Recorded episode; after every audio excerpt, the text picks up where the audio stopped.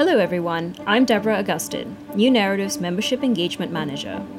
Last week, a senior Malaysian politician claimed to have the majority of support amongst members of parliament to form a new government. This comes as no surprise to Malaysians, who have watched helplessly as their politicians jump ship to other parties throughout the year. Some of these defections resulted in a coup that took place in February. You can read more about this in our explainer on the issue, which we'll link in our description. While Malaysia is no stranger to the phenomenon of party hopping, the constant shift in allegiances has led many Malaysians to feel like their mandate has been betrayed. Many are now calling for an anti hopping law to be introduced as a solution to the political instability. On this week's episode, I speak to Professor Wong Chin Huat, a political scientist working on political institutions and group conflicts, about the feasibility of an anti hopping law in Malaysia and the larger systemic issues that have led to these shifting political alliances. If you enjoy what we're doing, please consider signing up for a membership at newnaratif.com/join. Memberships start at 52 US dollars a year or just 5 US dollars a month. You can also support us with a donation at newnaratif.com/donate. Hello, Dr. Wong Chin Huat. Thank you so much for speaking with me today. Could you introduce yourself to our listeners? Uh, thank you, Deborah. Thanks for having me. Uh, please just call me Chin Huat. Uh, to everyone, I am a political scientist. I specialize in political institutions and group conflicts. In particular, I look into electoral system and party system. Uh, I have observed Malaysian politics for about 20 over years. And um, I find Malaysia problem, contrary to many of my compatriots think is not that we are not united, but rather we are not divided enough to have functional, healthy, productive division. Because in my view, modern democracy, multi-party democracy is premised on division. You need good divisions for democracy to be possible. And that's what we lack. Okay, that's a that's a very interesting um, perspective, and I, I, would really like to get into that. So, you know, it's been a tumultuous time politically in Malaysia. In February of this year, we saw a coup where members of parliament from the Pakatan Harapan government defected, which is popularly known in Malaysia as hopping, and joined forces with the Barisan Nasional Coalition and Parti Islam Se-Malaysia, or PAS, to form the Perikatan Nasional or National Alliance government. Then in July, we had an announcement from Musa Aman that he had gained the majority of support in the Warisan led Sabah State Assembly, which triggered snap elections. And then on September 23rd, we had an announcement from Anwar Ibrahim that he had the support to form a new government. So that's three major incidences of party hopping in this year alone. While a change of government in this manner at the federal level is unprecedented, it has happened at the state level before. So, for non Malaysians listening in, can you explain how the Malaysian parliament works, you know, the, the Westminster system? Oh, this is a very interesting question. A Westminster parliament has four functions making laws, scrutinizing the government, controlling government expenses, budgets, taxes, and finally, retaining or sacking the government. This is because that uh, under parliamentary system, we do not have a direct elections for the executive. Executive is indirectly elected by the parliament. And in most Westminster parliaments, this is facilitated by parties if a party win a majority of seats, then the leader would automatically become the prime minister.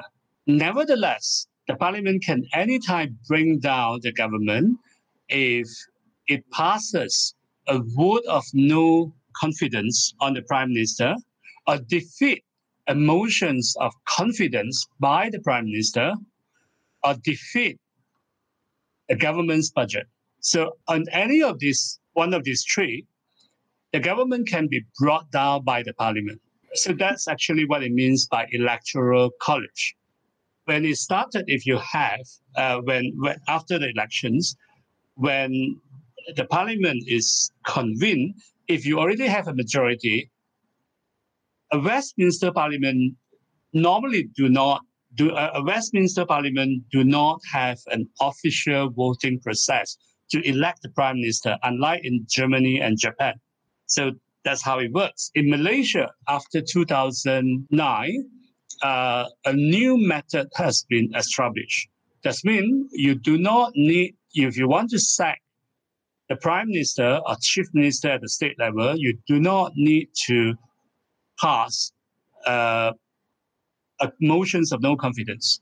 The lawmakers can actually bring their own, can actually sign a statutory declaration announcing they have lost the confidence of the prime minister, chief minister, and therefore the government would collapse.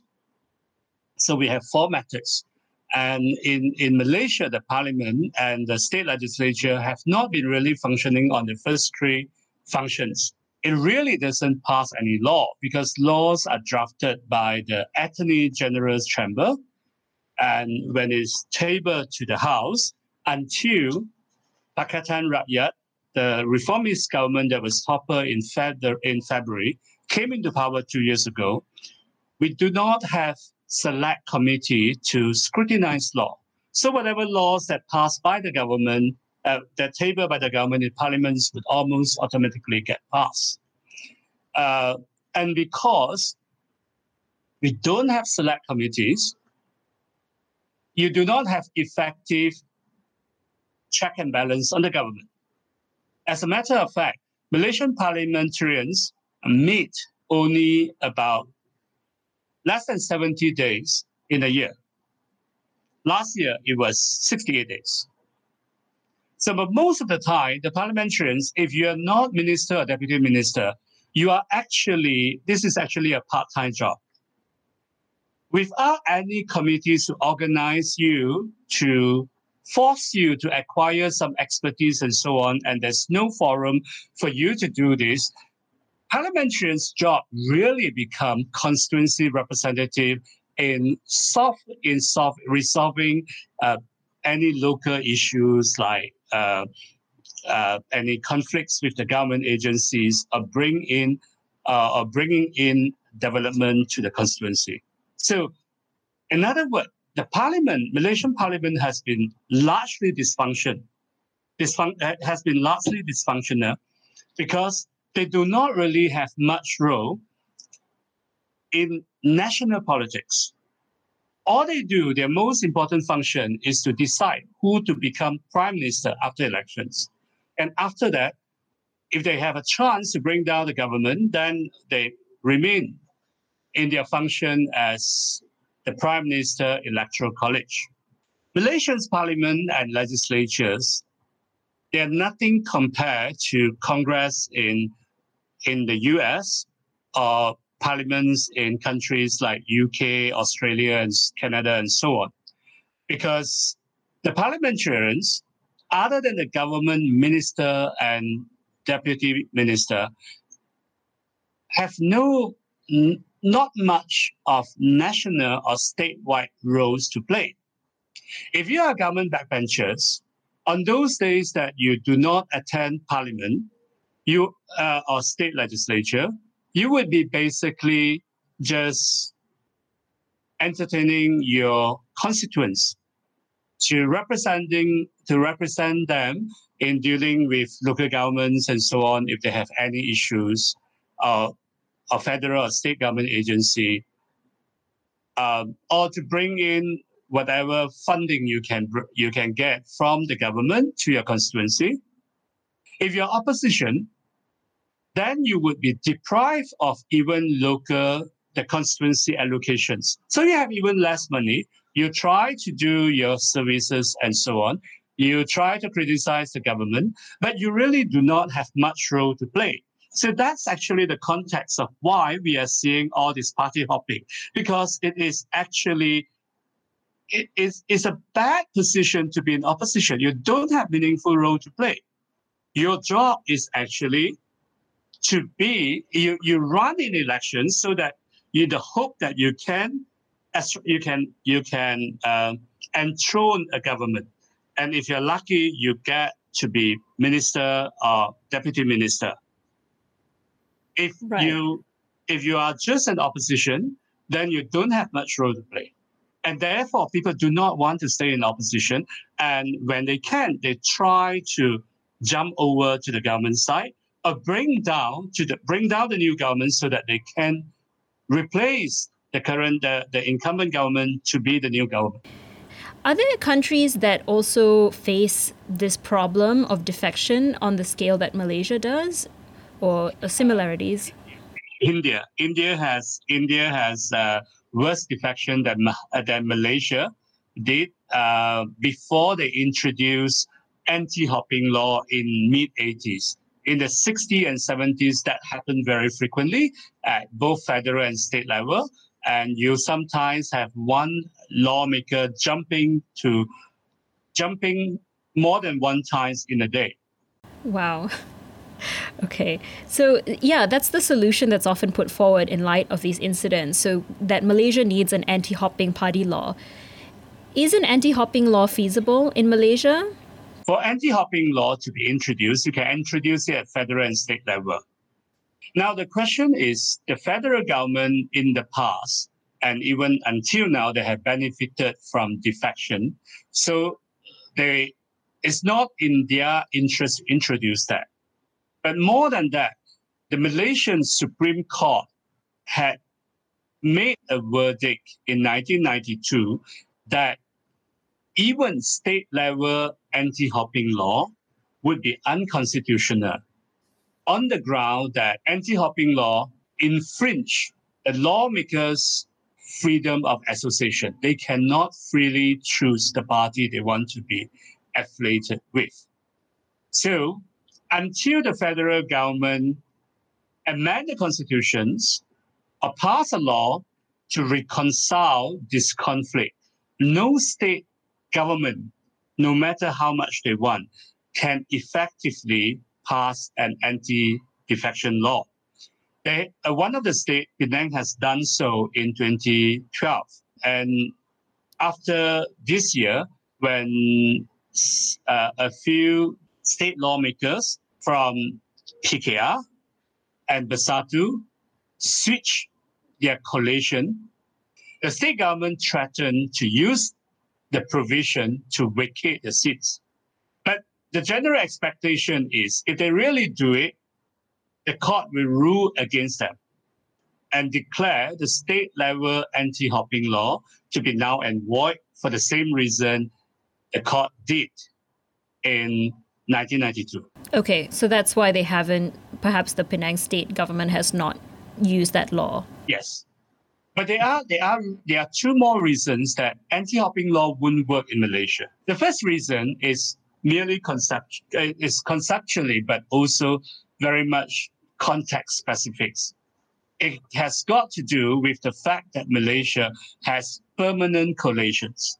Permanent coalition means that parties would form coalitions before elections and contest to, to put up only one candidate, one candidate in one constituency, sometimes under the same symbol, same party, same logo. And therefore, when you go to cast your vote on polling day, your vote could represent a mandate for three different entities the candidate, the party, and the coalitions. This is much more different than, say, in other country where you just have party and candidate. So this is very different from other country with first past the post system, where a vote is is only uh, where where the mandate can only be for the party, the candidates, or both. Over here, it can be for the candidate, the party, and the coalitions. Now, when you say a lawmaker jump, do you mean that he betrayed his party or his coalition? If his party, if his or her party decide to stay with the same coalition and he or she alone jump, then it's very clear cut. It's just like in any other country. So we can then still use anti-hopping law to prevent it. But as what happened in February in Malaysia, the government collapsed because that one of the party, Bersatu, which was led by former which was led by then the, the then Prime Minister Mahathir Mohamad. That party pulled out from the government, and followed by defections of uh, eventually 10 MPs from uh, from PKR led by Azmin. Now, if you're going to have anti-hopping law, you can only punish Azmin camp, the 10 MPs in Azmin camp. But you cannot punish Bersatu because Bersatu pulled out from the government. So what it means is that you can still have party hopping at a collective and not individual level. In, in the way Malaysians like to say, we call those uh, defectors. We call them frogs, political frogs. So anti-hopping law can only stop frogs that are on retail sale. If they are supplied on a wholesale basis, namely as a party, then anti-hopping law would not work. So you cannot punish people in Bersatu. Of course, some people would say, why not we extend it on the coalition? But if you do so, you basically constrain not just the freedom associations of politicians. You are now restricting the freedom for parties. You basically force them into one singular party. And that can be much more problematic because there are reasons that why you need to have give the room for parties to change their coalitions. So that is why it would not work. A lot of people who talk about wanting anti-hopping law in Malaysia, they basically look at foreign example without considering the different institutional context or electoral context between Malaysia and those countries like India. Right. So it, effectively in our current system an anti-hopping law just wouldn't work because it doesn't completely get rid of the the systemic problem. It's it's possibly only going to take care of individual MPs jumping to another party, um, not if, like you said, as as uh, if an entire party switch coalitions. So I, I guess that brings us to the ethical question, right? You know, is there you know what are the ethics of party hopping. You know, it, typically it's seen in a negative way.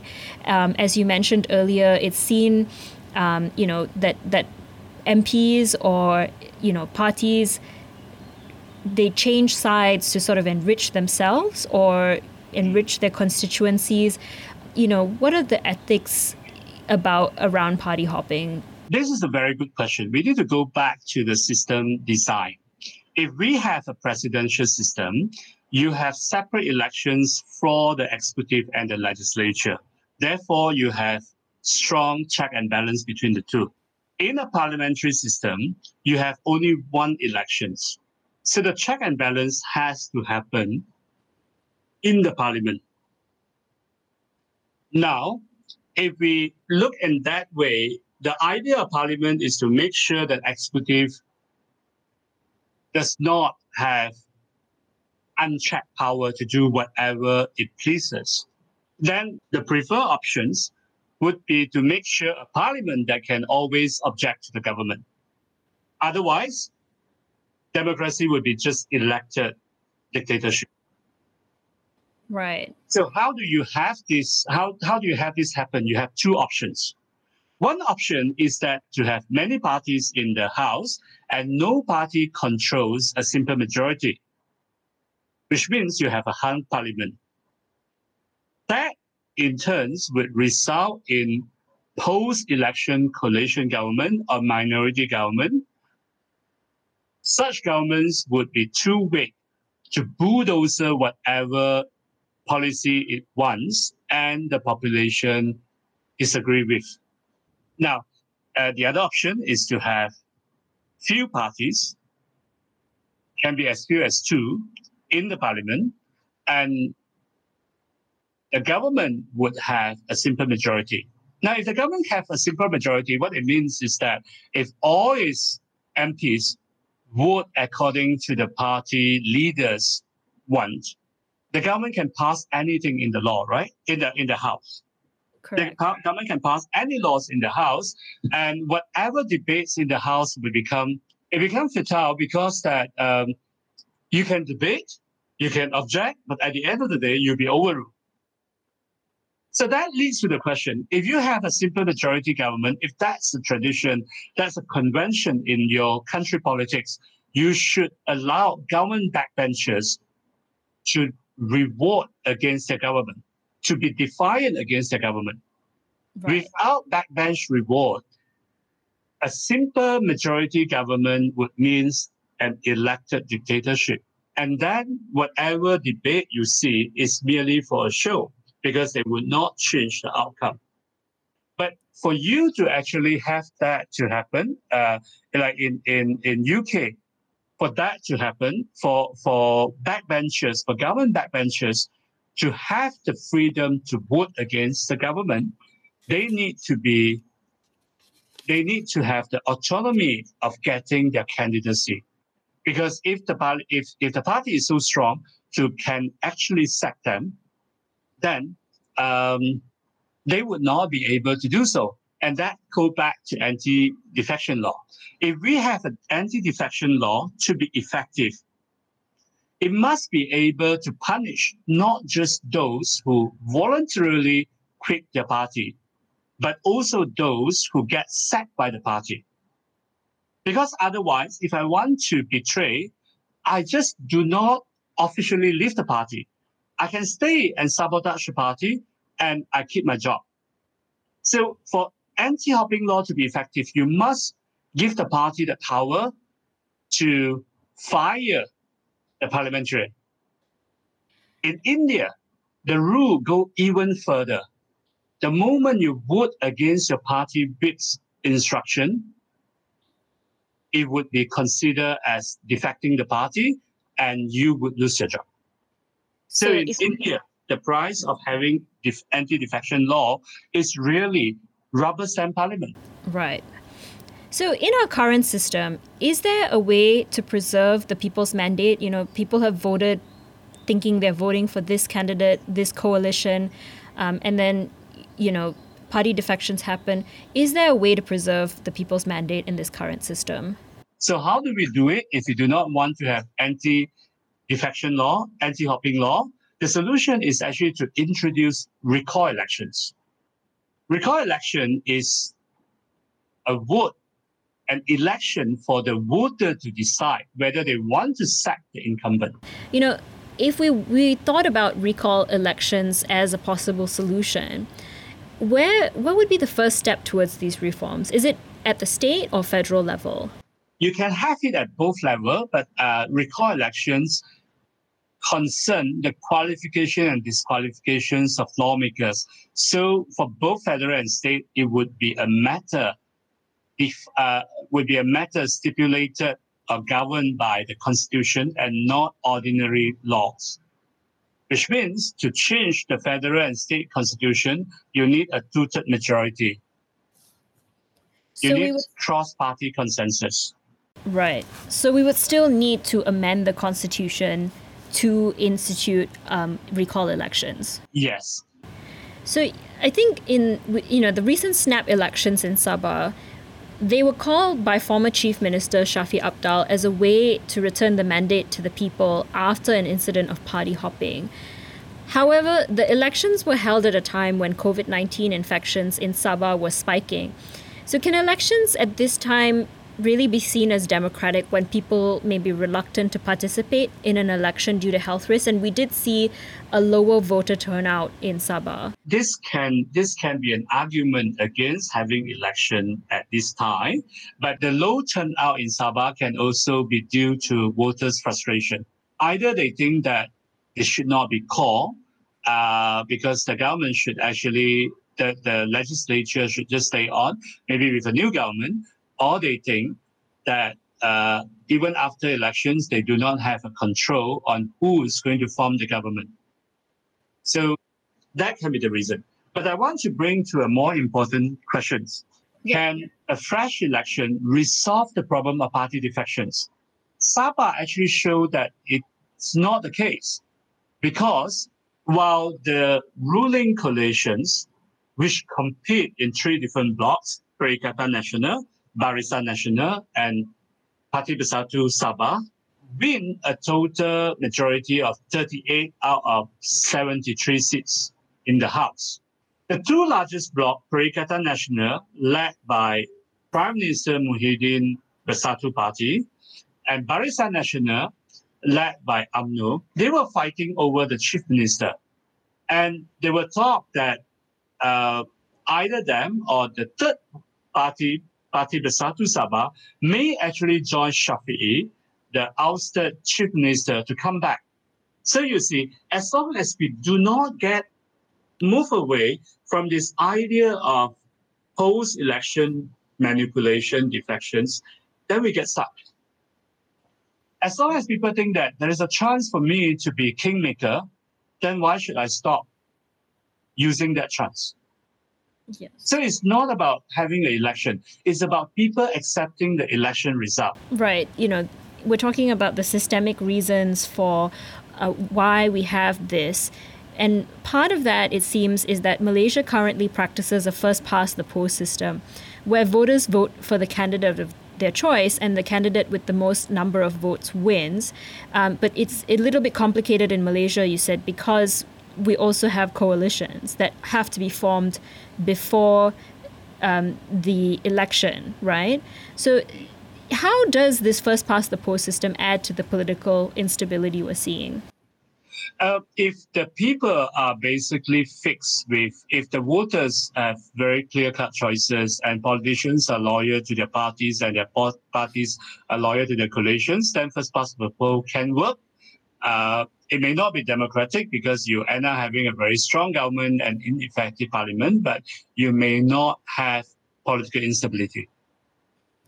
The problem that we have today is that as long as the government have a simple majority and they use the power to control uh, their MPs, you have an unaccountable government because of a big parliament. But at the same time, because everyone wants to be in government and not in opposition, you have ongoing machinations to topple the government and install a new one. And this is very dangerous it is right. dangerous because people feel that their votes are pointless. If we if we have constant political machinations, the problem is not just about um, uncertainty. The the it's, it's not just about the impact on economy because people cannot make long-term decisions on what to do because they don't know what government policy to expect and so on. It's more than that. It can eventually lead people to question the viability and desirabilities of having a democracy. The one extreme example we can look at is the Weimar Republic in Germany after the First World War, 1919, before the rise of Nazi in 1933. In that 15 year, in the period of 15 years, they had 14 prime ministers. So what do you expect people to have confidence in that? So when when Hitler grabbed power, the public was actually quite tired to organize uh, any strong protests because people get tired of parties fighting among themselves. And the reason why we have political stability in Germany today, despite their parliament has always been hung parliament, their government has always been coalition government, is because German recognize the fact that if you want to be democracy, you want to be a functioning democracy, you must have strong party. Strong party in the sense that they are cohesive. They act in one directions. They are bind together, they were bound together by their belief, their ideas, their programs, their policies, and so on. So, and, and this doesn't mean that parties are controlled by just the leaders. They have a wide range of opinion, but they are cohesive because the parties know how to deal with this. And you, in, in country like Germany, you do not have defections. Even though they do not have anti-defection law, you do not have the problem what we have in Malaysia or India, both for the party list and also for their first past the post MP. People stay where they are because uh, the party support base are relatively stable and they don't move according to personalities. This is very different if you look at Sabah. In Sabah, you have 18 uh, out of the previous 60 lawmakers who have switched their parties and recontest again under different parties or as independents. And you have more than 10 of them get re-elected and some with very strong majority. What it means is that people vote on personalities, and that's what it means by parties are weak. Because even though party leaders can control uh, their supporters, yeah, they control their politicians, but ultimately they cannot command solid and consistent support from voters. Voters would just move away. Yeah, so you do see politics driven by personality in Malaysia quite a bit. It's not unique to Sabah. You see it in the peninsula, you see it at the federal level. People follow a personality rather than a uh, than a party. And and I think yeah, what you're saying is basically that Malaysian parties aren't formed around a strong um, set of ideology. Uh, in the case, as well, perhaps some parties have a clearer ideological stance. For example, um, Bersatu and UMNO are very clearly Malay nationalist parties, and you know the, the, ideology there is clearer. But you know, for for example, something like Parti Keadilan Rakyat at the federal level, or even even at the state level, um, their party ideology is less clear to supporters, and it's more driven by personality. I, I beg to differ a bit uh, okay. Not on the PKR part, which I will come to, but on UMNO and Bersatu, both are Malay Nationalist Party. But you'll find that these are the two parties that keep on jumping, switching side. In Sabah, uh, they used to have 17 MPs, sorry, 17 state assembly person, and I think eight MPs uh, from UMNO. And less than a year after the last election, the number was dropped to one MP and one state assembly person. So they jumped, despite having a sort of a clear cut uh, ideology. Why so? Because this party, notwithstanding the ideology they put on, this is not how they command the support on the ground. They command the support on the ground based on largely a combinations of communal sentiments and patronage. So that makes it very easy for lawmakers to switch as long as the lawmakers can bring more pork. This is American term, pork barrel to their constituency. Uh, the voters may not mind. So these two parties are still weak. And of course, PKR is even weaker because PKR does not have a clear ideology. A friend of mine very cheekily defined PKR as a bunch of independents sharing the same party symbol. In some sense, that's not too far from the truth. So you're looking at parties that actually are cohesive and that can hold on to its ground. We're basically looking at only two parties. In the longer run, one is PAS.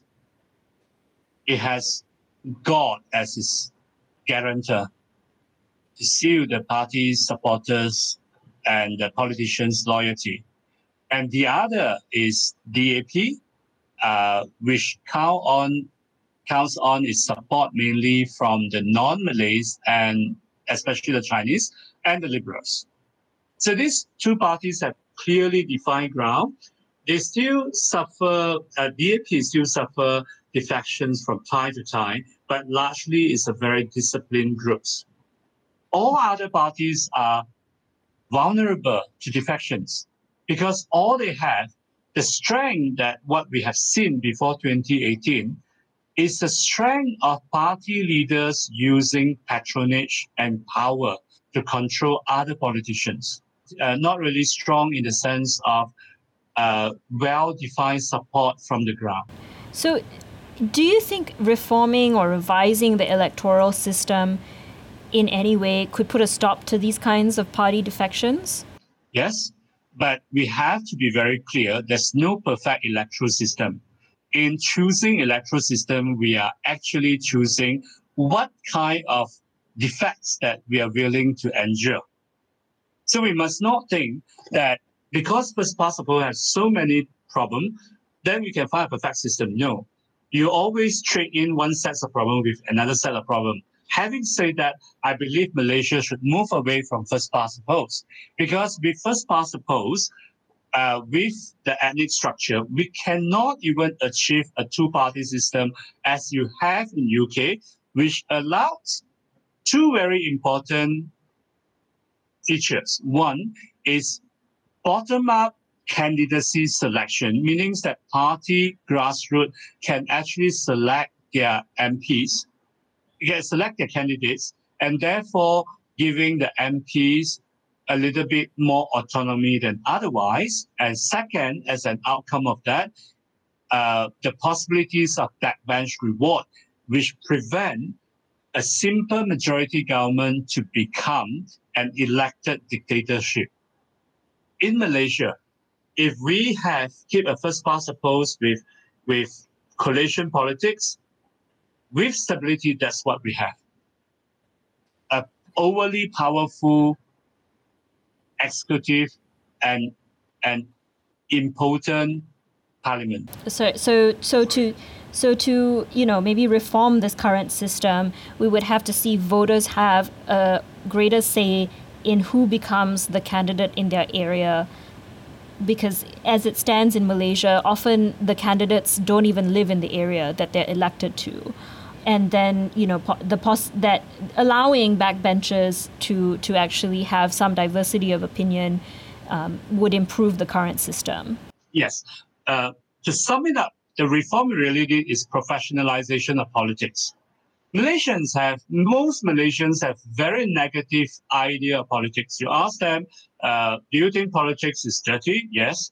Do you think it's dangerous? Yes. Because in the past, you get involved in politics, you probably get into jail. Uh, you think politics is difficult to understand? Yes. So what it means is that these people who say yes on all these trade, they think politics is a treaty job. So we need MPs to be full-time, that they have to play a role in the parliament. They have real role to play. So they no longer just depends on constituency allocations, on development to please their voters. So the better option that I would suggest is to introduce new constituency that based on uh, party list. So these MPs cannot jump to other parties they are elected on the party basis. And when party choose these people, because they have no constituency to serve, they should really make sure that these people can argue uh, they are they are strong in policy and programs and issues that parliament become much more effective. And then those who are the remaining MPs who are elected through first past the post we need to have recall elections so that if they jump to another party, then uh, they may have to face the music from the voters. So we are talking about two reform at the same time. On one hand, is parliamentary reform to make to enable more effective check and balance by giving parliamentarians full-time job, even if they are not minister and deputy minister everyone has something to do, and therefore they take the job seriously and not thinking that they are just a voting machine uh, and who can be kingmaker if their luck is good, if the opportunity comes for them to be richer. So what we need is really to sum it up. We need institutional reform that fix our elections and our parliament. Okay. Um, Anwar Ibrahim is, you know, of one of the personalities in Malaysian politics. Um, and last week, he claimed to have the majority of support amongst members of parliament to form a new government. However, he still has not announced this list of supporters and has yet to form a government. How does Anwar's announcement differ from the Sheraton move in February that saw the formation of the Perikatan Nasional Government? The big difference, the, the single difference between Anwar's claim to have the number for counter coup and the Sheraton move is that Sheraton move worked, while Anwar did not.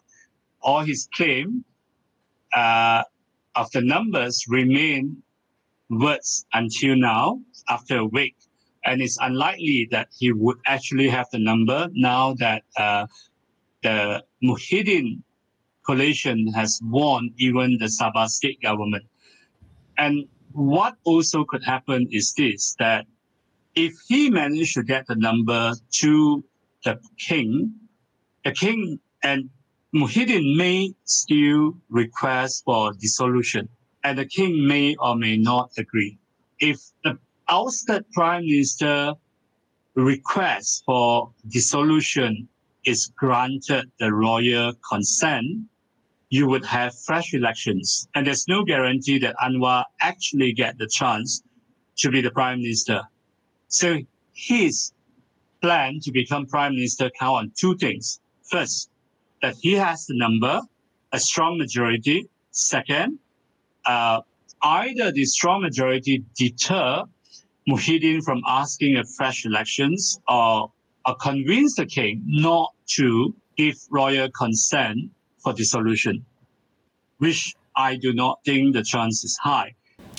In terms of uh, party defections, do you think we've seen the last of it for this year at least?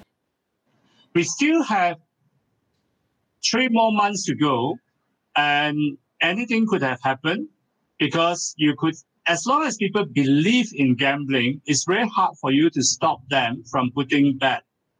And that's actually uh, a deep cultural problem in a deep problem in Malaysian political culture.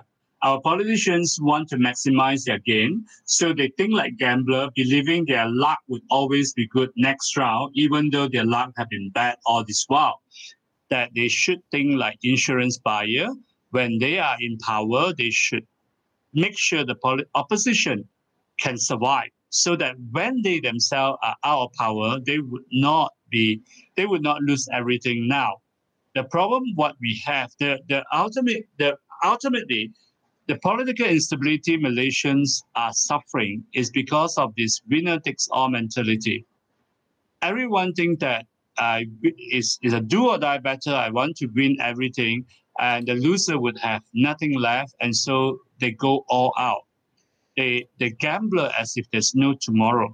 Yeah, there's a bit of punishment politics at, at play as well in our system, in that, yeah, as you said, um, once you go into the opposition, you find yourself with less resources, and so there's no incentive to work on the other side. Yes, yes. And actually, what happened is when you punish your opposition, you deny them a fair chance to come back next in the next election, they become very nasty and and and destructive. Because since I have nothing to win, then why should I actually play ball with you in a civil, rational manner? Why should I think about policy? All I need to do is to attack you on everything. And being in government, of course, you find yourself constrained with a lot of limitations. You do not have as many choices when you're in opposition because you now have to be responsible. And that open yourself to attacks from opposition. And so really to treat opposition well is not being kind to your enemy, it's to being is being kind to yourself. Um, I think that's all the time we have for today. Okay. So thank you very much, Chin Huat, for joining me today and, and giving me this insight into what we could possibly reform to see a healthier politics in Malaysia.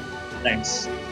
Our thanks to Chin Huat for taking the time to talk to us on this week's episode of Southeast Asia Dispatches. Don't forget to tune in next week for Political Agenda, our series on current affairs in Singapore. This is Deborah, wishing all our listeners a great week ahead. Take care